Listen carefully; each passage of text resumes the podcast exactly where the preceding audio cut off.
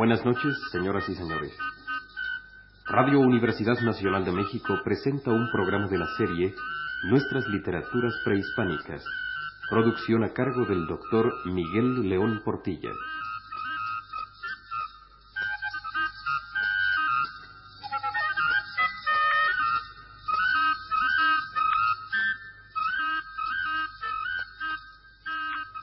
Queda con ustedes el doctor León Portilla. Con la presente charla llega a su fin este cursillo acerca de las que bien podemos considerar como nuestras literaturas prehispánicas. A través de las pláticas anteriores pudimos darnos cuenta de la riqueza ciertamente grande del legado literario precolombino.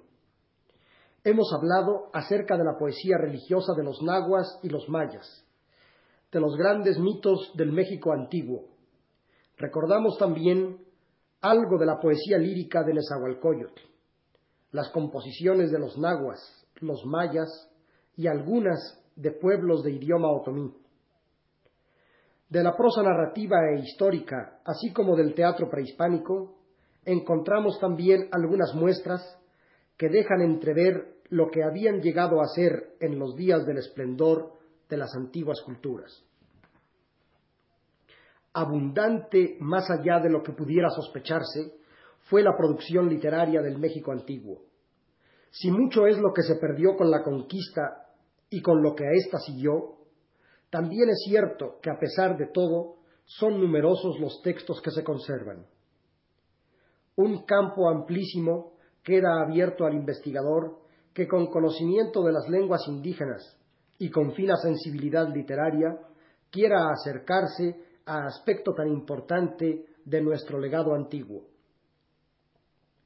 Como hemos visto en estas charlas, hay en la documentación indígena diversas formas de poesía y de prosa. A no dudarlo, la cultura indígena de la que se conserva mayor caudal de textos literarios es la náhuatl de la región central de México.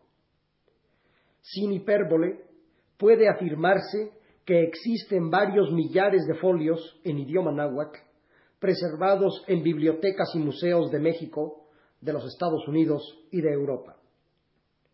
De los varios grupos mayances se guardan también manuscritos, algunos de los cuales han sido ya vertidos a idiomas europeos, en tanto que otros siguen en espera del investigador que dé a conocer su contenido. Los ejemplos que hemos leído en charlas anteriores muestran ya el subido valor literario, casi diríamos el preciosismo de muchas de las composiciones de estas culturas.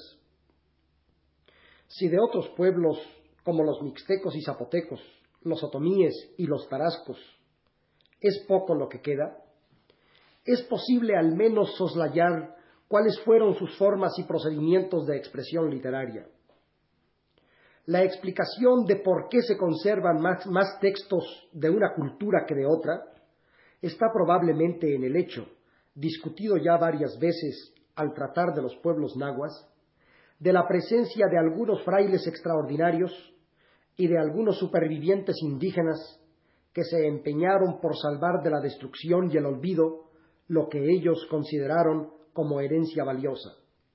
En este sentido, figuras como la de Fray Bernardino de Sahagún son merecedoras del más hondo agradecimiento y respeto por su obra de verdadero sentido humanista a la vez que científico. Al lado de la cuestión referente al origen de los textos, respondida ya en la primera de nuestras charlas, es probable que alguien se haya preguntado más de una vez por los nombres de los sabios, de los historiadores y de los poetas autores de las composiciones estudiadas. En algunas ocasiones, la pregunta ha tenido respuesta. Así, por ejemplo, pueden mencionarse los nombres de sabios y señores como Tecayehuatzin de Huejotzinco, Ayocuan de Tecamachalco, Nezahualcóyotl y Nezahualpili de Texcoco. Sin embargo, señalaremos expresamente que otros muchos textos no pueden ni deben ser atribuidos a un autor particular. Como en otras culturas clásicas, los antiguos mitos, los himnos sacros, los discursos didácticos se deben probablemente a escuelas de sabios y sacerdotes que desde tiempo inmemorial preservaban y enriquecían estas formas del legado literario. No es exageración afirmar que muchos de estos textos, especialmente los de carácter religioso, tienen una antigüedad, en sentido estricto, milenaria. Por ser expresión de los más elevados ideales, en ellos se encuentra muchas veces la clave para comprender el sentido de las grandes instituciones, del arte y, en una palabra, de la antigua cultura indígena. Ejemplo de las aspiraciones en el campo del arte lo ofrece el siguiente texto en el que se traza la figura ideal del artista, a quien se designa con el título de Tolteca, ya que se piensa que todo lo bueno ha venido de los tiempos del gran sacerdote, el héroe cultural, el señor Quetzalcoatl.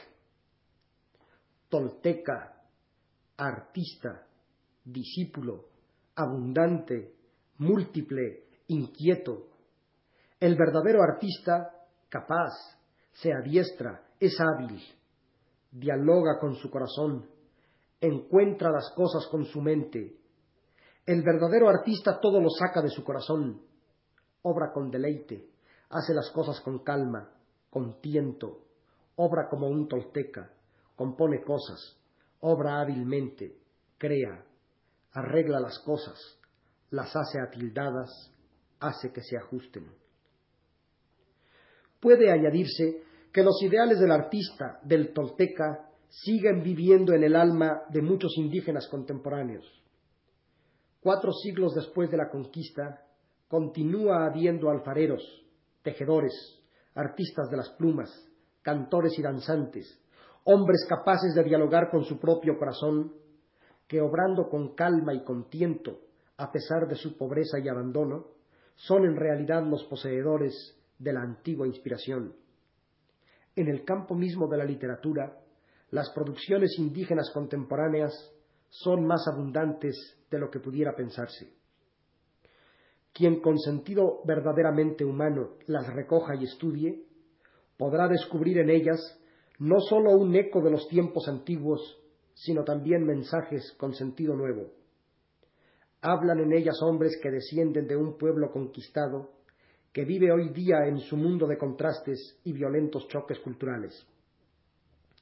En las literaturas indígenas, las antiguas y las contemporáneas, ha quedado el hondo mensaje humano de quienes supieron dar un sentido a su vida y a los eternos enigmas de la muerte, la divinidad y el universo, simbolizados tantas veces con sus propios colores en sus libros de pinturas. Alturas insospechadas alcanzaron los sabios del México antiguo. Hemos afirmado que algunos de los tlamatinime que llegaron a plantearse problemas acerca del origen del hombre en la tierra o del misterio de la divinidad fueron verdaderamente filósofos. Flores y cantos llegaron a ser su expresión. Para dar fin a esta última charla, escucharemos dos de sus composiciones más bellas. La primera es expresión de preguntas, casi diríamos de dudas, sobre la realidad y raíz de quien es en sí mismo, y en sí mismo inventa su palabra y da ser en su misterioso libro de pinturas. ¿Eres tú verdadero? ¿Tienes raíz? Solo quien todas las cosas domina, el dador de la vida. ¿Es esto verdad? ¿Acaso no lo es como dicen? Que nuestros corazones no tengan tormento. Todo lo que es verdadero, lo que tiene raíz, dicen que no es verdadero, que no tiene raíz. El dador de la vida solo se muestra arbitrario. Que nuestros corazones no tengan tormento, porque Él es el dador de la vida. Las flores y los cantos, el arte, creación la más humana del hombre, son camino para acercarse. Al parecer, el mismo dador de la vida, con sus propias flores y cantos, quiso embriagarnos aquí no en parte alguna puede estar la casa del inventor de sí mismo.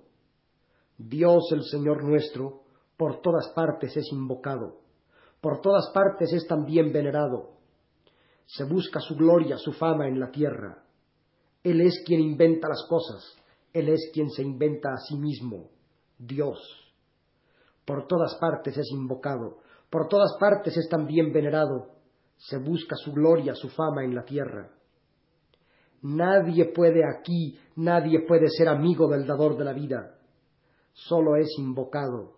A su lado, junto a él, se puede vivir en la tierra. El que lo encuentra tan solo sabe bien esto. Él es invocado. A su lado, junto a él, se puede vivir en la tierra. Nadie en verdad es tu amigo o dador de la vida.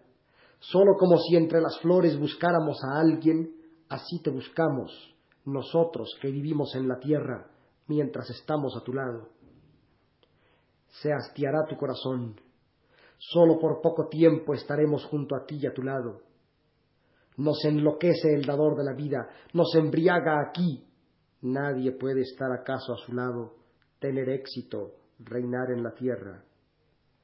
Solo tú alteras las cosas, como lo sabe nuestro corazón. Nadie puede estar acaso a su lado, tener éxito, reinar en la tierra. los poemas y los himnos que se conservan son prueba elocuente de la riqueza de nuestras literaturas prehispánicas. Confirman la verdad de las palabras que dejaron dichas los sabios nahuas, las flores y los cantos, la literatura y el arte del mundo indígena existirán para siempre. Así lo dijo el sabio señor Nezahualcóyotl. No acabarán mis flores, no acabarán mis cantos. Yo cantor los elevo, se reparten y se esparcen.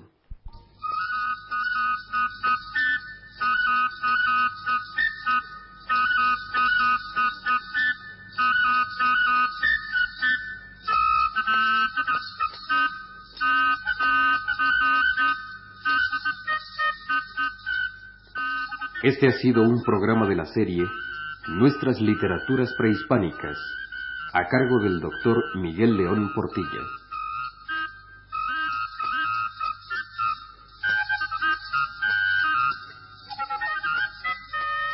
La invitación es para que escuchen ustedes el siguiente, el próximo lunes, a las 19 horas con 30 minutos.